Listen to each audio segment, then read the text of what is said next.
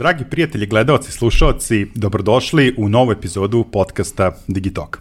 Na samom početku izrazio bih zahvalnost kompanijama koje su prepoznale kvalitet u onome što radimo i podržale nas. Na prvom mestu tu je OTP banka koja će u narednom periodu biti pokrovitelj ovog podcasta.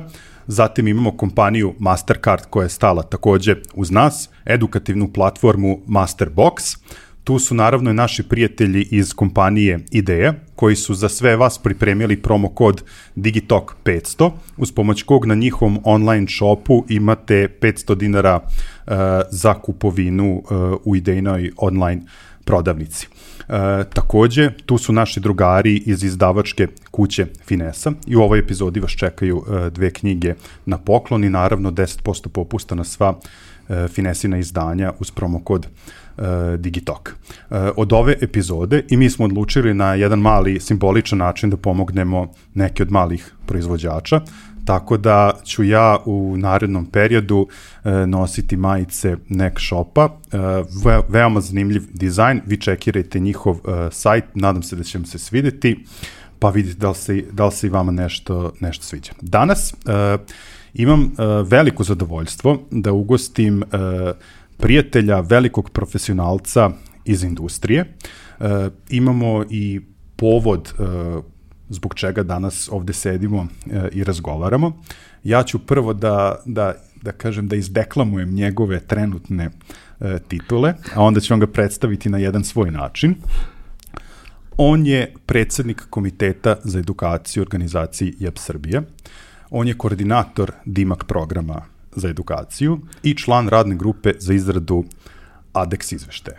A ako mene pitate kako da vam predstavim Igora Černiševskog, što se mene tiče, Igor predstavlja sigurno jednog od 10 najupućenijih ljudi u oblast digitala u Srbiji. Igore, dobrodošao u Digitalk. Bolje te našao, Vlado, veliko mi je zadovoljstvo, ali neću ti nikad oprostiti što nisam bio prvi. Šalim se, naravno. Lepo si, zapamtio si sve funkcije, to mi se sviđa. Čekirao sam. Rekao si mi da moram sam sebe da predstavim. Da, to je jedna praksa koju smo nametnuli od samog početka, da damo gostima priliku da se opišu, predstave u dve rečenice, u smislu kako bi oni želeli da ih ta neka javnost koja nas prati percipira. Pa ja sam onaj što je stavljao reklame ispred vaših YouTube videa, ali nisam više, majke. Eto, toliko za sada, vidjet ćemo. Dobro, malo si mi otežao, ali evo ako da napravim mali uvod u naš današnji razgovor. Mi kad smo najavljivali, kad smo počinjali sa Digitalkom, ja sam rekao da oblast digitalnog marketinga predstavlja moju veliku strast. Ja sam u marketingu mogu sad da kažem i nešto malo više od 20 godina skoro. Imali smo već nekoliko gostiju koji su pričali na određene teme iz digitala i sad uvek pričamo o tom nekom stanju, kako je to danas, šta bi to moglo da se promeni, koje su se promene dešavale i tako dalje, ali de facto nismo imali te neke cifre da pričamo o njima kakvo je zapravo realno stanje na srpskom tržištu digitala. Sada imamo razlog da ti i ja sednemo i razgovaramo, a razlog, tačno imamo dva razloga. Pre par dana desila se jubilarna 10. konferencija Digital Day, koja unazad 10 godina okuplja digitalce u Srbiji, ali verujem i šire. I tradicionalno na Digital Dayu bio je predstavljen AdEx report. To je izveštaj koji nam govori gde se nalazi tržište srpskog digitala, srpske advertising industrije i tu nas, da kažemo, tu je taj neki susret sa stvarnjošću, gde se mi nalazimo u odnosu na Evropu, u odnosu na prethodne neke periode. Ono što je po meni, eto, može da bude jedan od delova ovog današnjeg razgovora, jeste period korone iza nas koji sigurno da je uticao na tržište, verujem i pozitivno i negativno. Ja sam gledao podatke za 2019. godinu, Mi u 2019. godini smo imali negde oko, ako se ne varam, 47 miliona eura u tržištu digitala i to je u odnosu na 2018. bilo neki 27% rasta. Podaci za, 2020. godinu govore da smo došli do neke cifre od 56 miliona i da je zabeležen neki rast, čini mi se 18-19%. 19%. E sad, 19%, dosta sam ja davo uvode i kontekste u sve ovo. Ti si deo radne grupe za izradu tog AdEx izveštaju u okviru Jeb Srbija. Šta je ono što je najznačajnije kada su cifre u pitanju, kada je tržište digitala u Srbiji?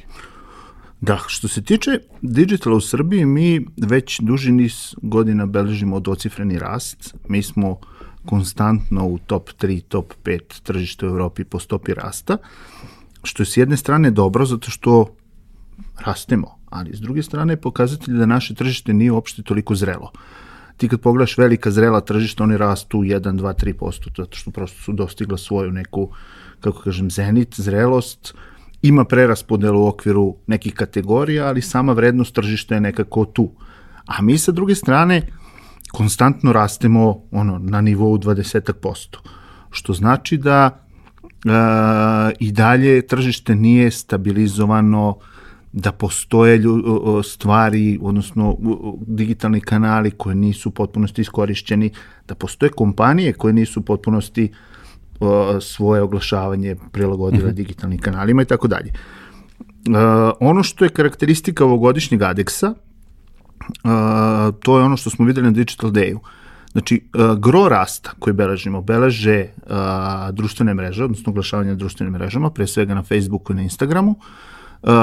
Rast beleži Google, rast beleže Classifieds and Directories, objasnit ćemo posle malo u više detalje zašto je to tako, a ono ko je glavni gubitnik? Glavni gubitnik su u stvari lokalni publisheri, odnosno lokalni websajtovi koji beleže ozbiljan pad.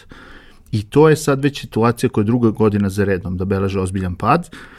Dobar deo ovih promjena se desi u stvari zbog COVID-a, jer svi znamo kako je to izgledalo, da je zabeležen veliki skok e-commerce-a, da je nekako fokus pomeren sa awareness na performance, oglašavanje i upravo ove cifre potvrđuju to. Znači, Google i social su prvenstveno performance kanali, local display je nešto što je awareness kanal i on beleži neki pad. Ono što ja mogu da kažem sa stanovišta nekog ko je učesnik na tržištu, to je situacija koja nije u potpunosti idealna za nas kao tržište. Problem sa padom investicije u lokalne web publishere je, u stvari, to je jedan put da mi počnemo da gubimo s jedne strane da se publisheri gase, što u ovom slučaju ne vidim kao preterano strašan problem, zato što imamo ogroman broj web sajtova na tržištu, što nekako dugoročno meni se čini da nije održivo. Jasno. Mora da dođe do neke destilacije. A sa druge strane, ono što je mnogo opasnije je da taj podbačaj investicije vodi direktno do pada količine i kvaliteta sadržaja koje može da se nađe na našim domaćim portalima. To je vrlo jednostavna priča. Znači, ja dobim pare od oglašavanja, ako sam publisher, ja ću da dam pare novinaru, snimatelju, da pošljem ekipu na teren, da uložim u videoprodukciju, u novi server, da poboljšam, da napravim bolju mobilnu aplikaciju i tako dalje. Ako dobijem manje para, ja više ne mogu, plaćam sve to. Moram nešto da skratim. Sve to će dovesti do pada kvaliteta. Neću više imati možda direktan prenos, imaću nešto što sam preuzeo sa drugog sajta. Ili neću imati novinara na događaju. Ili u krajnjoj liniji sajt će sporije da mi se otvara, ali ne mogu da investiram u neku infrastrukturu. I samim tim to dovodi do jedne spirale. I jedini ko stvarno profitira iz svega toga su velike globalne platforme. Ono što je posebno značajno je i što ja vidim kao jedan veliki izazov koji se nalazi pred nama je sledeća godina, kada third party cookie na kojim se bazira današnji ekosistem digitalnog oglašavanja odlazi u istoriju. Najmanje promene će pretrpeti Google pre svega i Facebook. Svi ostali će biti pod ozbiljnim pritiskom. Da li će to da se reši kroz flok Googleov i kako će to sve da izgleda, sada nije u potpunosti jasno, ali ono što mene plaši je da će veliki deo investicije da se u stvari preusmeri na globalne kanale oglašavanja i da će domaće tržište biti zbog toga u dosta velikom problemu. Sa druge strane, to je jedan problem, to je love-hate relationship između publishera i Googlea i Facebooka, zato što s jedne strane, iako Google i Facebook uzimaju najveći deo oglašivačkog kolača, sa druge strane su oni najveći provajderi saobraćaja za izdavače, tako je. Gde u stvari taj broj otvorenih strana i broj posetilaca ono što se monetizuje.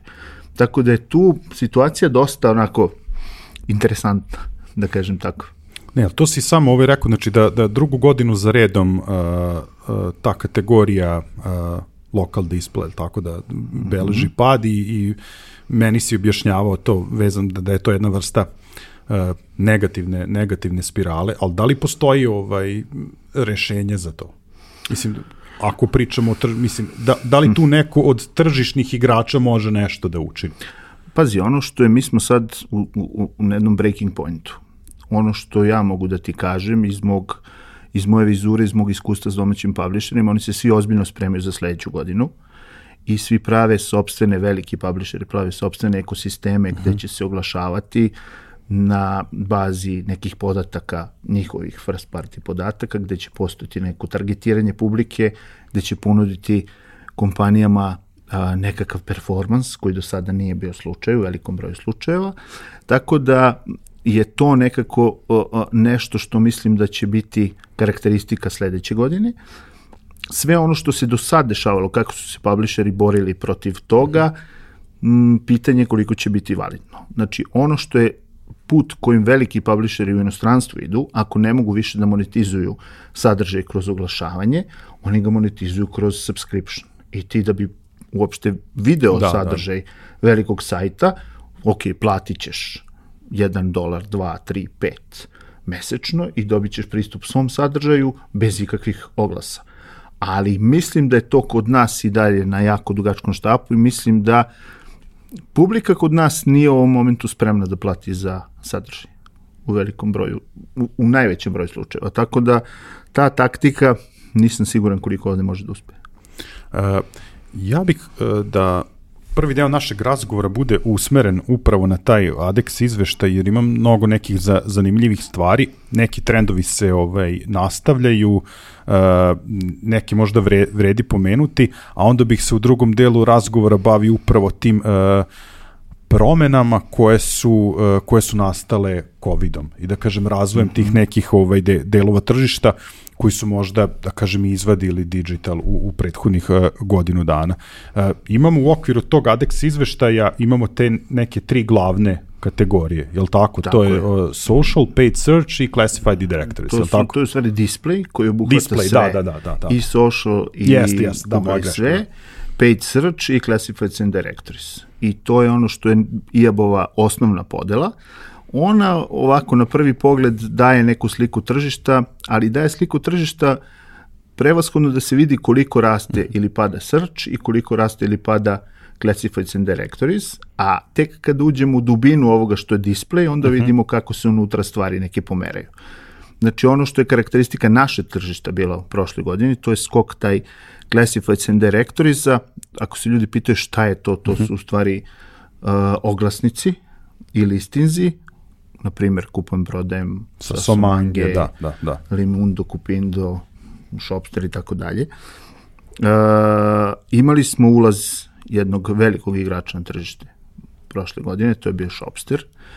Ja očekujem da će tu stvari tek da se razvijaju, zato što imamo najavu ulaska Ananasa kao velikog deltanog e-komerca, koji je sa nekom investicijom koja je najavljena poznako, impresivan, izgleda da će biti stvarno impresivan. S druge strane, još neke od velikih tehnoloških kompanija u Srbiji planiraju razvoj sopstvenih e-komerca, tako da mislim da će se tu utakmica dosta zaoštriti. Samim tim mislim da će i ulaganje u taj deo digitalnog oglašavanja da poraste. Search nekako, ja uvijek posmatram search kao ultimativni performance kanal. I tu meni nikako nije iznenađenje, dok god raste tržište, pogotovo dok rastu e-commerce i performance klijenti, do search će rasti jednako. Zašto? Zato što search, ako razmislimo iz ugla korisničkog iskustva, znači meni treba nešto. Treba mi, na primjer, hoću da kupim crnu OTP banka šolju. I ja odem na Google, ukucam crna OTP šolja, ako postoji neko ko to prodaje i u stanju je da mi isporuči oglas u tom momentu, to je potpuna pobjeda. Znači, postoji velika vjerojatnoća da ću ja, još ako na prvom mestu, idealno. Jasno. Tako da je sa te strane nekog tog momenta, odnosno touch pointa, search idealna stvar. I uopšte me rast searcha ne čudi ni u jednom momentu. Sa druge strane, ono što beleži ozbiljan rast, što je logično, to su mobilno oglašavanje i video. Mobilno oglašavanje logično beleži rast zato što mi sve više konzumiramo internet sadržaj na mobilnom telefonu. Mobilnih platformi. I to je već trend već dugi niz godina, ali tako? Mislim, dugi niz, ajde, posljednjih par sigurno. Ali ono što je interesantno, u jednom momentu postoje ozbiljan disparitet između količine sadržaja koje se konzumira na mobilnom i količine para koje se troši na mobilno oglašavanje. Zato što je mobil kao platforma dosta specifičan. Mi sad imamo situaciju da je Google mobile first platforma, Facebook je mobile first platforma. Ako imate web sajt koji nije prilagođen za mobilne telefone, džabe. Ćao zdravo, da. Ali ono što je interesantno, i dalje za neki performance desktop primarna platforma. Znači, ljudi vole da istražuju na mobilnim telefonima i onda kada treba da odu, da kupe nešto ili da naruče ili da rezervišu, lakše im je da to urade preko desktopa. To je meni bilo dosta interesantno. Baš sam razmišljao o tome zašto je to tako.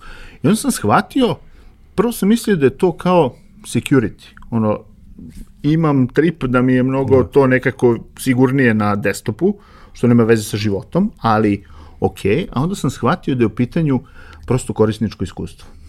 Jer ti kad nešto naručuješ, ti na velikom ekranu možeš da vidiš sve ono što su tačke, porudžbenice i bitne stvari na jednom mestu. Na mobilnom ti moraš, scrolluješ, pa ideš na sledeći ekran, pa se vratiš, ne možeš da imaš prikaz svega na jednom te istom mestu. I nekako mi se čini da je to u stvari taj catch. Zašto je desktop i dalje bitan kad je performance u pitanju? Pazi, u sekundi sam se osetio malo krivimo, tako si imao ti neki izraz lica, znaš, kao da je to nešto pogrešno.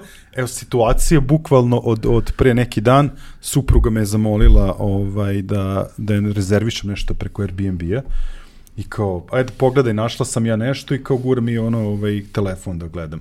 I ja rekao, ja ne mogu to na telefonu, daj mi laptop, kao daj tu sve. I ja stvarno uzimam i, znaš, sad pazi, ako je user experience, onda super, znaš, baš ne bi volao da imam neki trip zbog security ili tako nešto. Ima i godine, da. Da, sada već da. Naviko si na računar. Ne, šalim se. Meni se čini da je to prevashodno UX, zato što je meni konkretno UX na mobilnom ne baš idealan. Znaš, kad moram nešto, pogotovo kad je nešto dugačka narudžbenica, ja moram da biram mnogo nekih stavki, dosta je neudobno. Pa onda ne možeš da vidiš pregled svega na jednom mestu, nego moraš da scrolluješ, pa ovo, pa ono. Tako da, eto, to je ono što mi se čini. Video, naravno, video je hype koji traje isto već godinama. Generalno, video daje dobre performanse, u svakom slučaju. Video je dokazano najbolja platforma za prenos poruke korisniku, gotovo kad je awareness u pitanju, ali ono što očekujem da će biti ozbiljna stavka u sledećem AdExu, to je audio. Audio nekako beleži globalno ozbiljan rast i postoje ozbiljan deo mikseva, digitalnih mikseva velikih kompanija. Ti s jedne strane imaš ovo što mi radimo sad, ovaj podcast, inače ja sam od uvijek hteo da budem podcast, sad malo mi neprijatno kako se ponaša. A sa druge strane imaš neke platforme kao što je Clubhouse, koji je isključivo audio. Mislim, ja ne mislim da će Clubhouse ikad biti mainstream. A reću ti zašto. Zato što mislim da Clubhouse zahteva mnogo veći nivo involvementa nekog u odnosu na druge društvene mreže. Ti na Facebooku, na Instagramu, na TikToku, ti uzmeš kad imaš vremena, uzmeš to, provrtiš malo, vidiš šta je i to je to. Da, i to je to. Na Clubhouse je real time, moraš da si tad dostupan, da vidiš nešto što te zanima, da se uključiš u određeni room, da slušaš to i kad ne možeš više da slušaš, isključiš se i to je to, nemaš način da vratiš nazad. Da. Znači, mnogo intenzivnije moraš da si involviran u praćenje sadržaja nego što je to slučaj sa ostalim društvenim mrežama.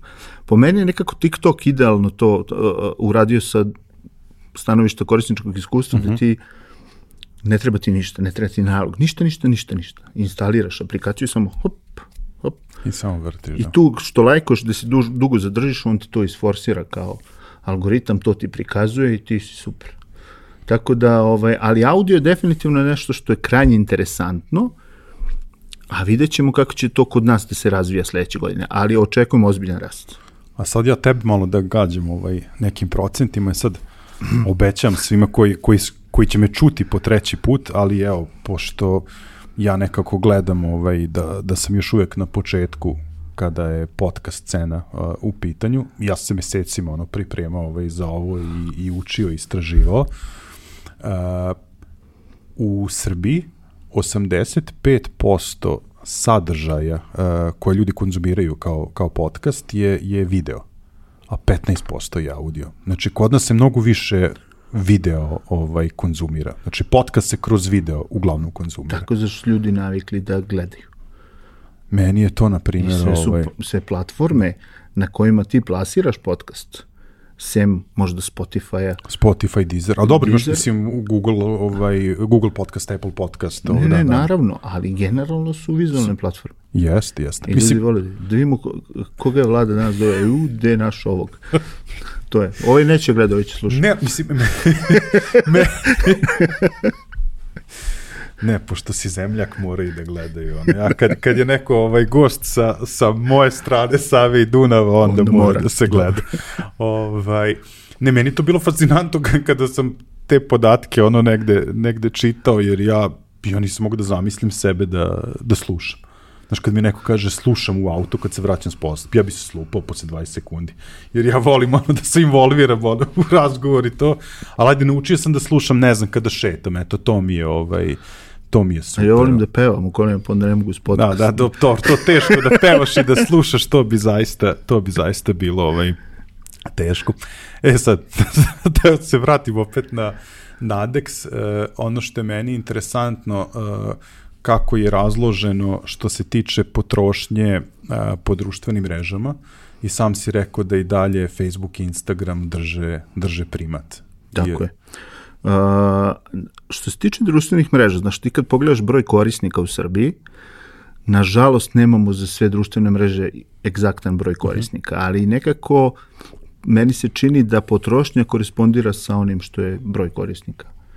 I to onda tu se pojavljuje i Snapchat, na primjer, u priči koji je onako... I to sam vidio, mislim, zastupljen je. Jeste, ali za nas starije je dosta onako jedna...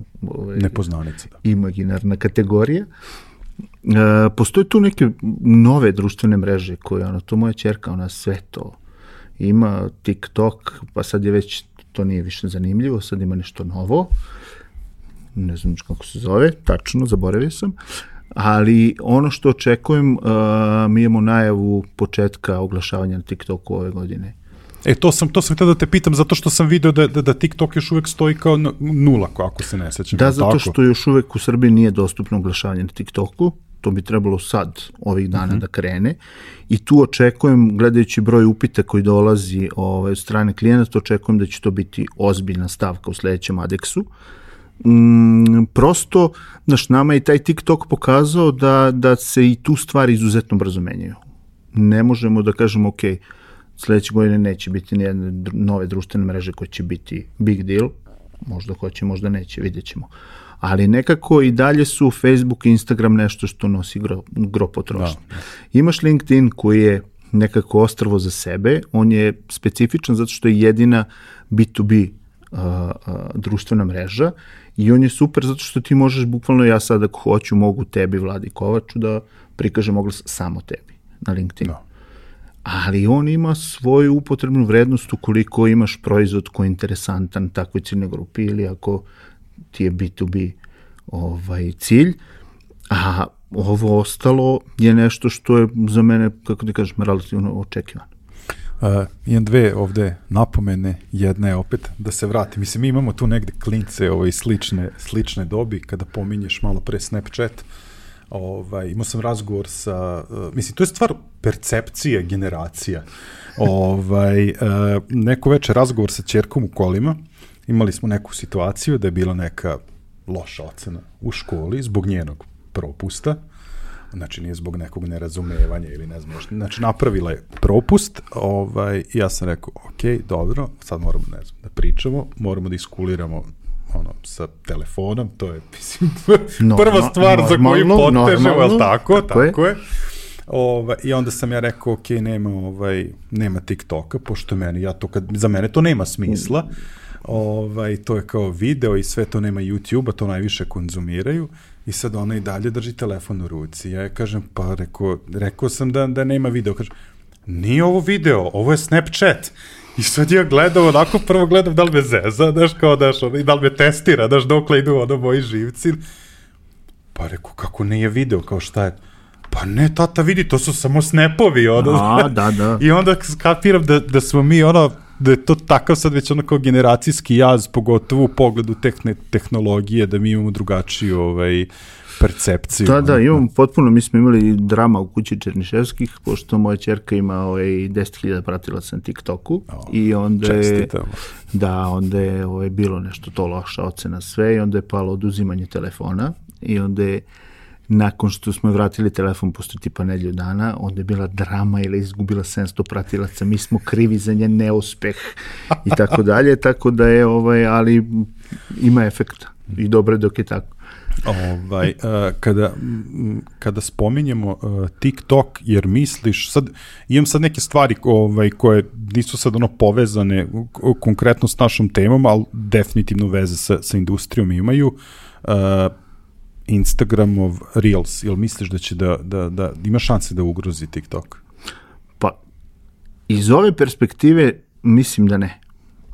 Znaš, ipak je TikTok je kod klinaca toliko popularan, da mislim da je ovo nešto što ne može tek tako da preuzme to mesto. Znači, Facebook inače karakterističan po tome što kad vidi nešto što mu je pretnja, on uzme kupi ili napravi, ali u ovom slučaju mislim da je to, da to nije realno. A sa druge strane, znaš, postavlja se pitanje sad, za mene je osnovno pitanje trajnost tih društvenih mreža. Koliko će TikTok da bude popularan? Znači, ja gledam, ako je moja ćerka posle nepunih godinu dana, pa nije me više zanimljiv TikTok, imam sad nešto drugo, to je upravo neki stav koji ja očekujem od njih i mislim da je to osnovno pitanje. Koliko će to trajati? Kad će se pojaviti nešto drugo?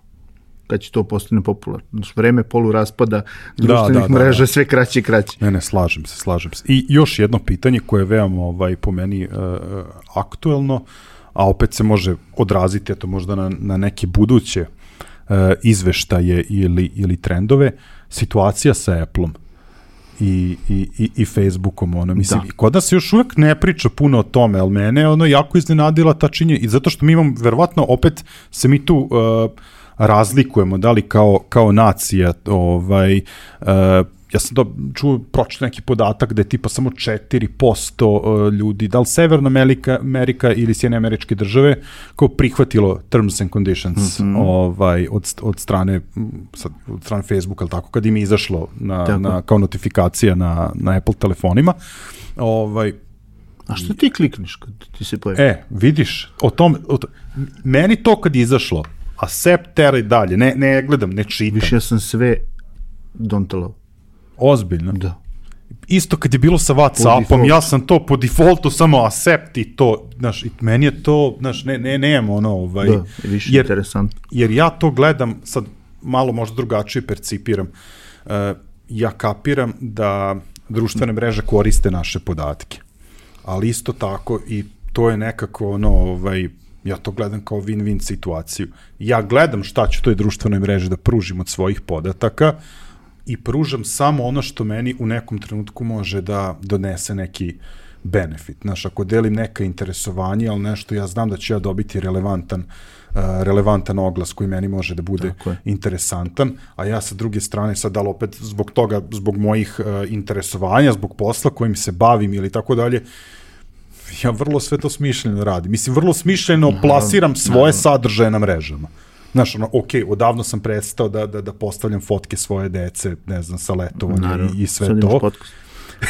Sad imam podcast, da, i blamiram decu tako što ih pominjem u epizodi. Ali vrlo smišljeno to radim i onda mi je skroz okej, jer ja hoću da vidim šta se tu dešava. Ja sam podvojna ličnost, imam jedan ovaj telefon službeni, nekom je sve accept i ovaj privatni, nekom je sve don't allow. Tako to ide. To je drugo. Ono što mogu da ti kažem, sa stanovišta biznisa, njih to boli zato što gube mogućnosti preciznog targetiranja, što je osnov biznis modela, pogotovo kad je pitanje performans. Svi ljudi koji su rekli don't allow će dalje vidjeti oglase, samo što će na njih biti sipani oglasi bez targetiranja, frekvencije i tako dalje. Tako da mislim da to može da ošteti biznis Facebooka u jednom delu kad su u pitanju performance klijenti. To je, znaš, kod nas nije big deal, ali na zapadu je to izuzetno bitno. Ti na zapadu imaš performance agencije koje troše mesečno naš godišnji AdEx na Facebooku i više. I onda, znaš, ako takav biznis počne da smanjuje investiciju, to će ozbiljno da boli. Ali što se tiče našeg tržišta, ne vidim da će tu biti nekih krucijalnih promjena. Tako mi se čini iz ove perspektive. Imam još moje jedno kratko zapažanje kada su u pitanju društvene mreže i ADEX izveštaj, jeste da sam video pad oglašavanja na Viberu.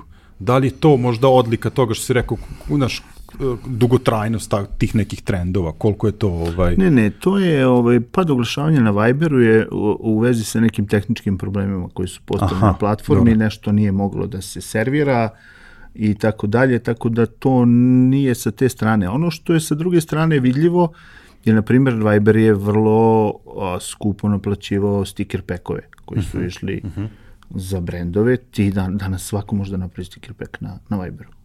I to je taj shift koji pokazuje u stvari kako se neke stvari menjaju. Mi smo zemlja koja je neproporcionalno velika što se tiče Vibera, ne znam da li znaš taj podatak. Mi smo recimo zemlja, ja mislim da smo jedno vreme bili zemlja sa najvećim brojem Viber instalacije po glavi stanovnika na svetu. Znači, da, to je tako da je sa te strane Viber interesantan zato što ga ima jako mnogo ljudi.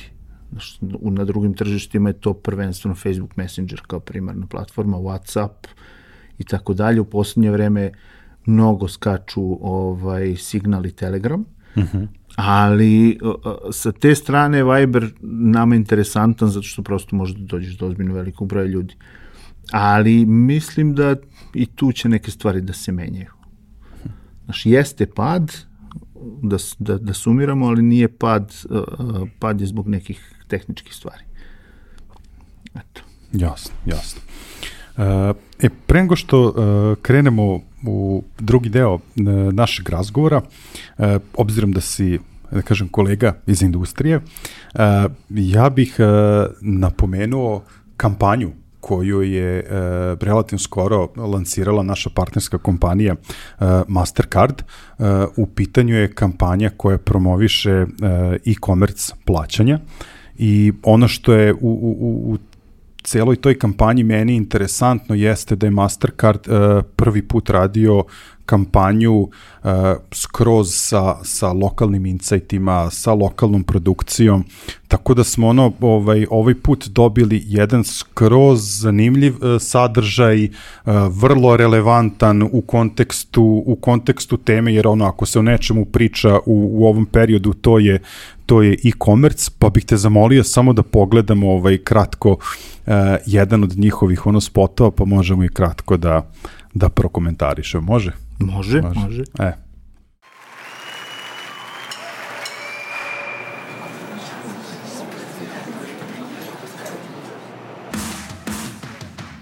Klik koji vašu online kupovinu čini jednostavnom. Plati online Mastercard karticom i ostvari cashback.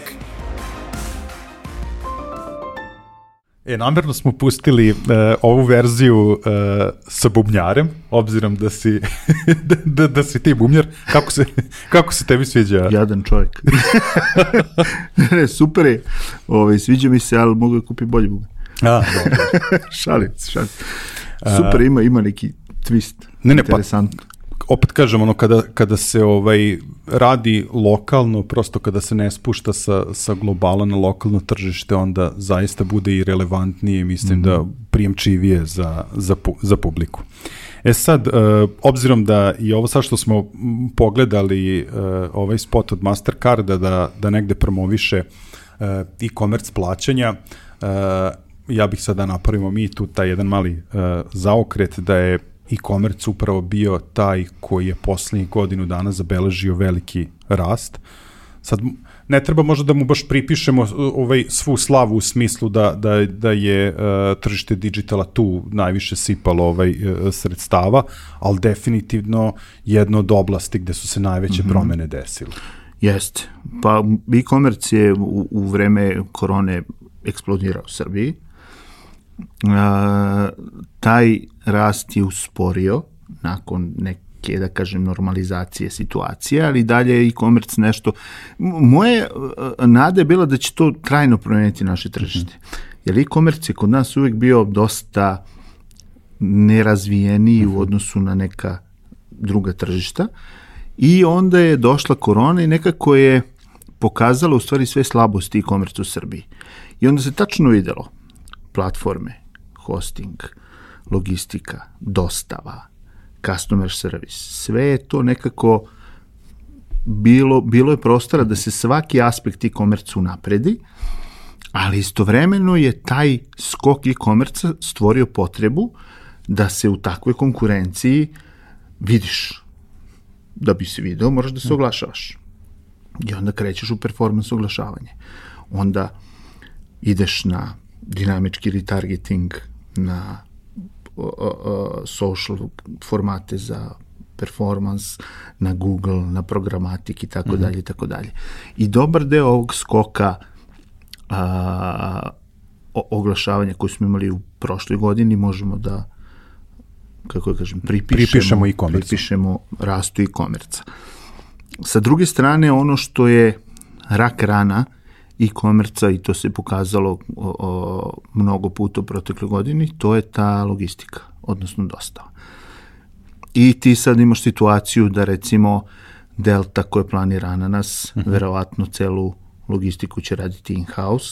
Postoji situacija da Shopster isto planira, odnosno već je in-house počeo da radi dostavu, odnosno isporuku. Znači, ti dolaziš u apsurdnu situaciju da imaš online shop, ozbiljan, veliki, na primjer, retailer ima online shop, u jednom momentu se desi skok i ti sad ne možeš više da isporučiš, imaš 20 kamiona, treba ti 60. Odjedan, ti ne možeš da kupiš 40 kamiona za isporuku. I onda se traže rešenja tipa, ajmo sad Glovo, Volt, ne znam, Cargo, Butler ili šta god. Ali to nisu trajna rešenja. Logistika mora da se unapredi ozbiljno. Sa druge strane, obim trgovine koji je išao kroz e-commerce u velikim retailerima apsolutno ne opravdava investiciju u poseban distributivni centar, razvoj logistike i tako dalje. I to je nešto što će dugotrajno da se menja. Samim tim će i oglašavanje koje je u vezi sa e-commerceom da raste. I ja mislim da će, ovo je sad inicijalni bio, kako kažem, skok koji se desio izazvan COVID-om, a sad će to malo da se posloži kako treba. Dobro. Sad, da li će e-commerce nastaviti ovaj trend rasta? Da li će možda inicirati rast nekih drugih oblasti? Kako misliš da će tu stvari da se dešavaju? Jer svi misle kao, ok, sad vratit ćemo se na staro, ne znam, kada prođe korona i sve. Neće proći. Neće. Dobro, optimista si, znači. Kako ti kažem, mislim da je ovo sad već plastična deformacija, nije više elastična. ja sam ubeđen nekako da će ljudi nastaviti da ulažu u digitalne kanale, kada pričamo o prodaji, znači o e-commerce-u, i da će to nekako prosto... Kako ti kažem, zavisi od kategorije, znaš. Ako pričamo o hrani, meni je mnogo lakše da odem u supermarket i da ja izaberem šta ću da kupim. Ne, to se apsolutno slažem sa tobom. A sa druge strane, neki proizvodi koje ja ne moram da vidim, da bih kupio, mnogo mi je lakše da uzmem pa da naručim to, da mi dođe na kućnu adresu, platim karticom i to je to. Znači, sa stanovišta user experience, potrošnje vremena, to je neminovno da će postati primarni način kupovine određenim kategorijama. Sa druge strane, rašće, ali mislim da sad smo rastegli to maksimalno i stanjili i sad moramo da ga stabilizujemo da bi to nastavilo da se razvija. Jasno. Tako mi se čini. Što se tiče oglašavanja, i dalje će rasti performans, ozbiljno će rasti performans. Vidjet ćemo kako će to da funkcioniše od sledeće godine, ali nekako e-commerce mora da bude ispraćen ozbiljnim performans oglašavanja da bi doneo najbolji mogući rezultat. Sad moram nešto da te pitam, van je ove tematike, ali ta reč mi, sad već pomenuli smo x puta u razgovoru, taj performans, i sad mene tu nešto svrbi. Mislim, u kontekstu je svakako i industrije. Ja imam nekako utisak, kao neko ko, ne mogu kažem da sam ja aktivni subjekt u tržištu. Ja sam više neko ko posmatra, znači prati. Observer, da. Ali imam utisak da se u performance marketingu manje kod nas priča u Srbiji nego u regionu. Znaš, iz Hrvatske malo po neka agencija, ne znam, nominovani smo za nagradu kao, ne znam, performance agencija godine, performance kampanja godine, ja to skoro nikada nisam čuo u Srbiji. Mislim, da li se to, mislim, agencije, to može da bude strah i sa strane brendova i kompanije, da li se kod nas ljudi boje performansa, zato što to je nešto što je kao merljivo, tu se vide neke cifre, brojke. To vidi se potpuno konkretno. Mislim, i definicija performansa jeste da imaš online akciju koju možeš da izmeriš. I samim tim nekako, neću da pričam o nekim stvarima na tržištu gde godinama se pričalo o marketingu kao prodavanju magle. I ti sad kad pričaš, mi ćemo vašu kampanju da prikažemo, videće x hiljada miliona ljudi i tako dalje.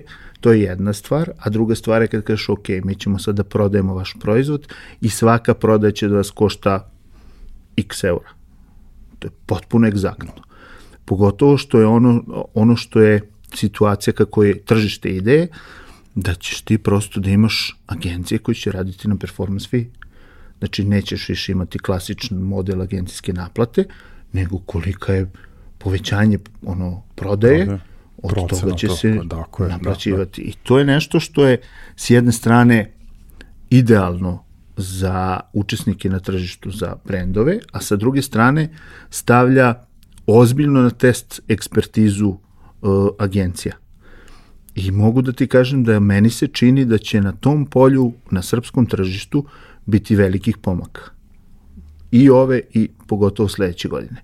Ja verujem da će se pojaviti neka vrlo ozbiljna performance agencija koja će raditi na taj način i koja će prosto fokus staviti na ono što je vrlo konkretan benefit za brend koji sarađuje s njom. To jeste na hrvatskom tržištu, pogotovo na slovenačkom tržištu je to daleko ispred nas. Oni su generalno u e-commerce-u daleko ispred nas. Ja sam imao prilike da analiziram neke online shopove sa njihovih tržišta koji su, ti imaš tamo online shopova koji su u smislu user experience i svega što je by the book, treba se uraditi perfektni. To kod nas dosta retko možeš da naćeš.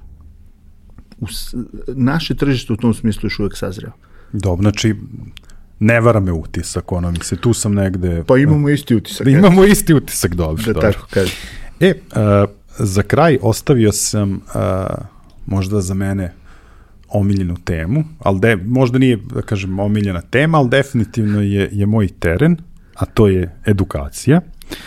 A pre nego što krenem sa pitanjima, opet u kontekstu toga, obratit ću se ponovo vama, dragi prijatelji, slušalci i gledaoci. Kada pričamo o edukaciji, rado vam pomenemo naše partnere sa edukativne platforme Masterbox. Masterbox je online edukativna platforma za edukaciju iz oblasti digitalnog marketinga i biznisa. Ono što je izdvaja u odnosu na ostale platforme jeste što njihove sadržaje možete konzumirati kada to hoćete i gde to hoćete. Ja volim da kažem poput sadržaja sa podcasta. Takođe, edukativnu platformu Masterbox čine ljudi koji su među najboljima u svom biznisu i većinu njih verujem i da poznajete ukoliko bar malo pratite društvene mreže. Ja uvek volim da izdvojim moje prijatelje Istoka Pavlovića i Ivana Bildija, a pored njih tu se nalazi još dosta ljudi koji su veoma stručni u svom poslu.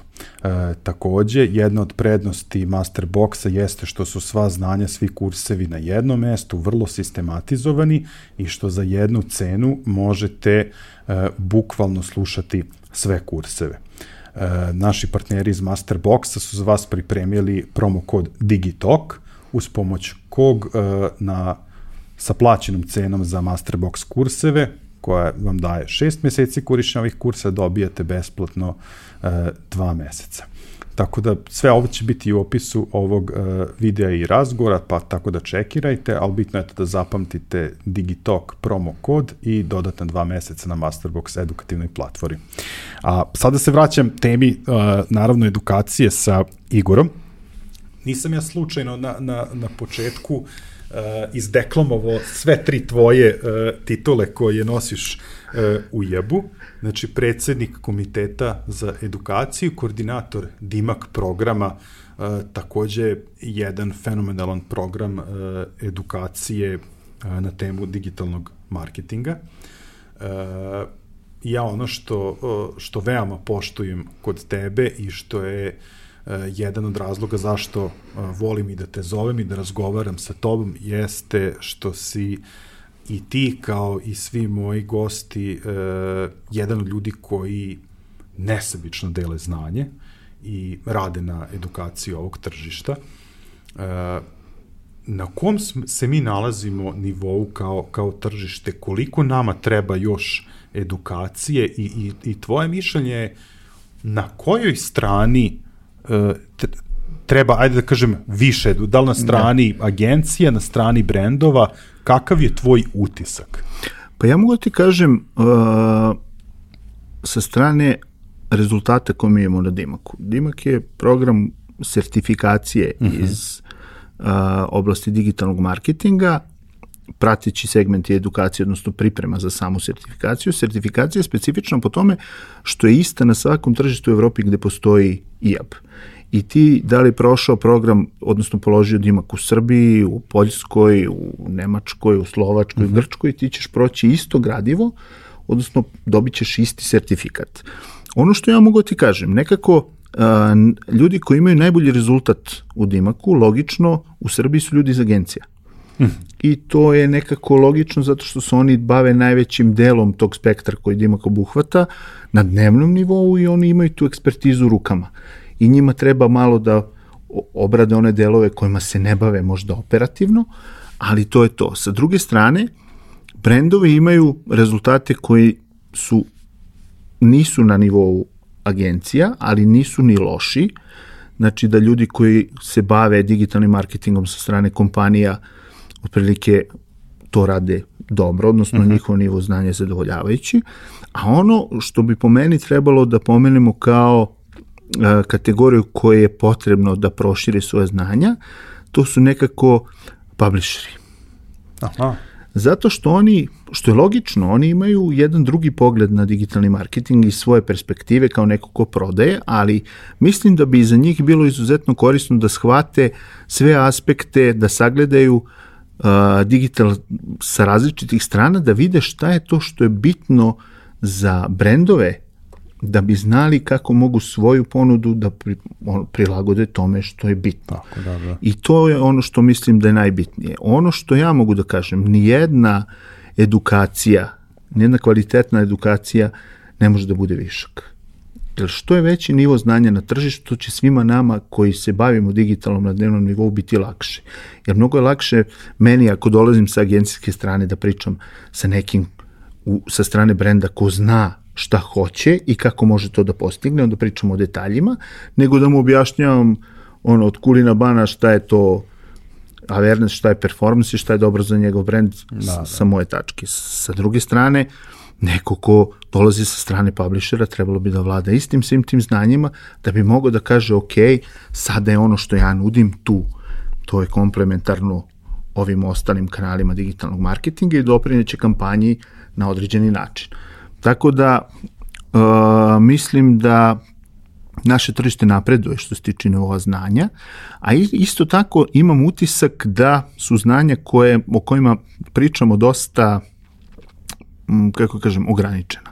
Znači, ljudi vole da se obrazuju na temu Facebooka, Instagrama, do nekle Googlea, sve ostalo je nekako u magli. A tu ima ima sijaset nekih kategorija i niša koji su izuzetno bitne. Ne niša, nego nekih mainstream stvari. Uh-huh. Ne priča se mnogo o SEO, o email marketingu, o nekom UX-u i tako dalje. Tako da je sa te strane mislim da je tržište mora da se još što više se edukuje, bit će nam svima lakše. Eto, da tako postavim.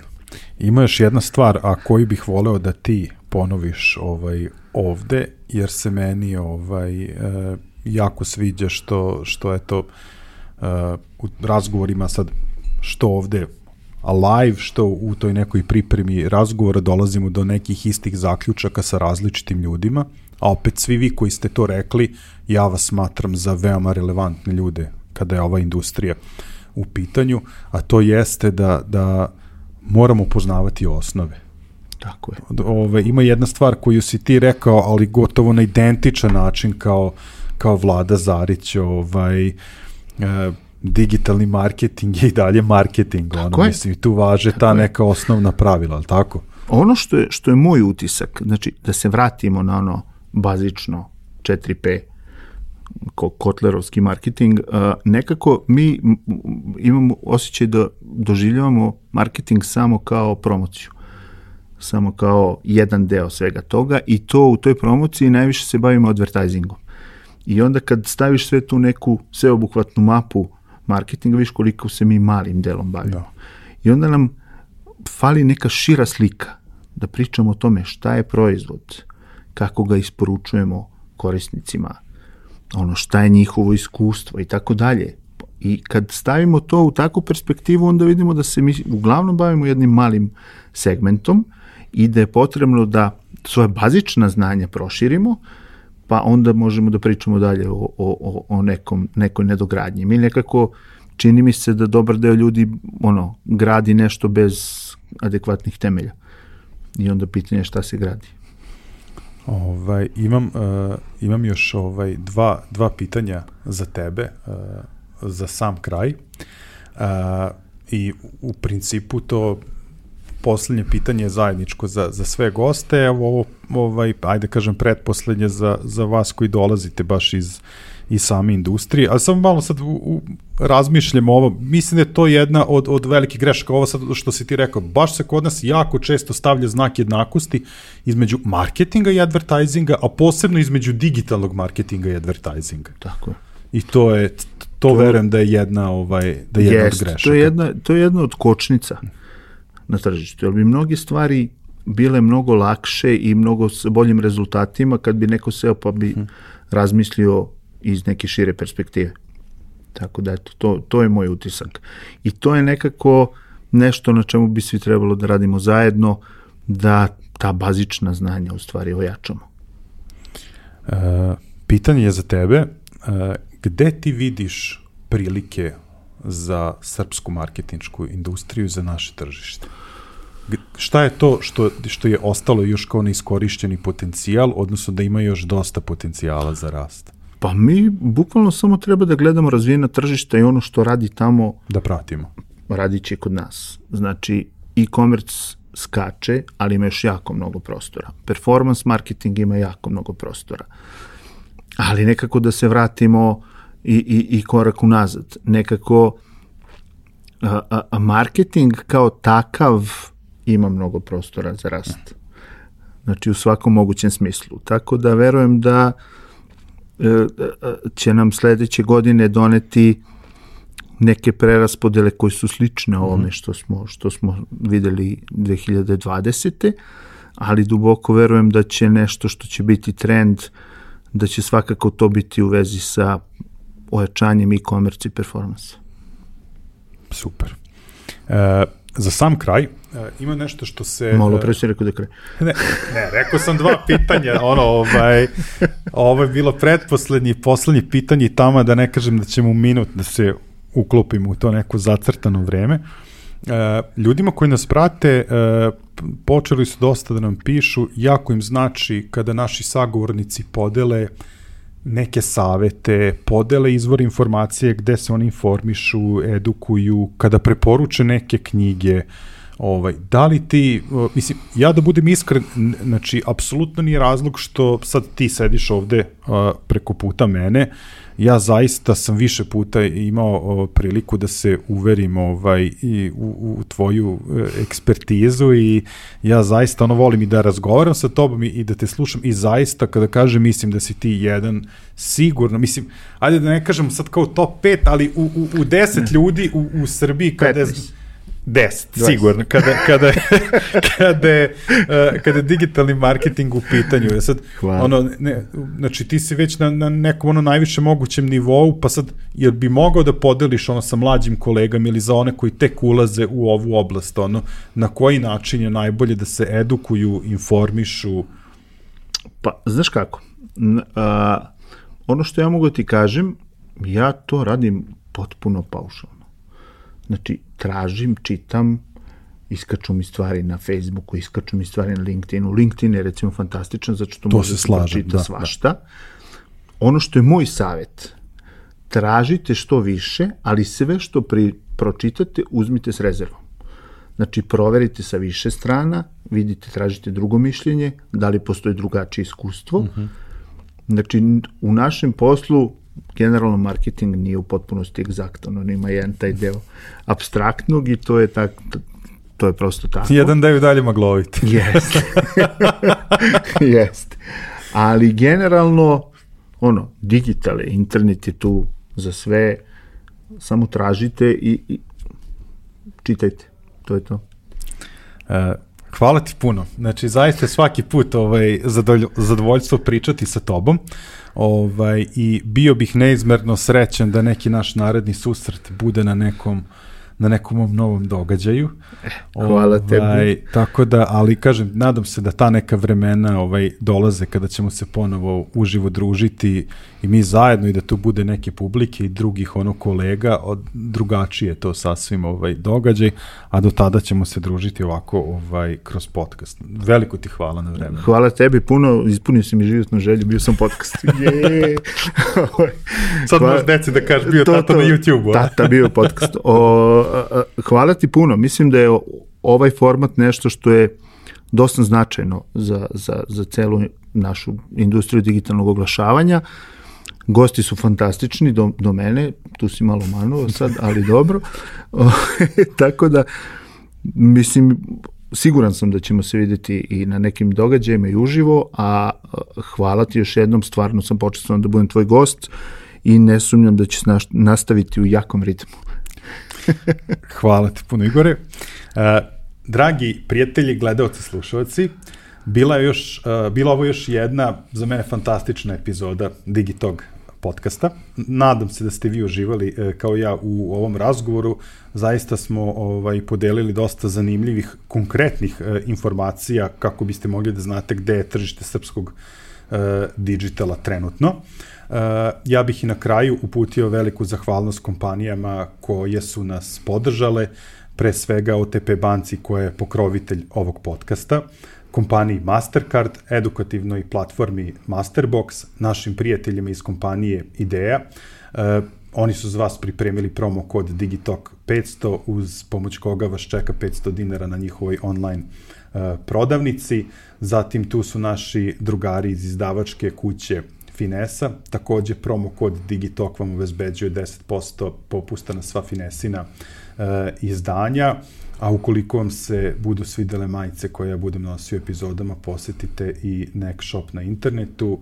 Sve ovo što sam sada naveo nalazi se i u opisu videa, moćete dođete do tih informacija. Ono što bih eto na samom kraju svih krajeva rekao, jeste da sve ove informacije koje se tiču saveta, sugestija, predloga naših gostiju, počet ćemo da pišemo u opisu videa na sajtu Digitalk, znači u opisu epizode, i također ćemo vam slati u okviru newslettera koji šaljemo kada se objavi svaka nova epizoda. Tako da vam savjetujem da se pretplatite na ovaj newsletter i da malo više posećujete naš sajt kako biste došli do tih nekih konkretnih savjeta, primjera dobre prakse, adresa sajtova sa korisnim informacijama i tako dalje.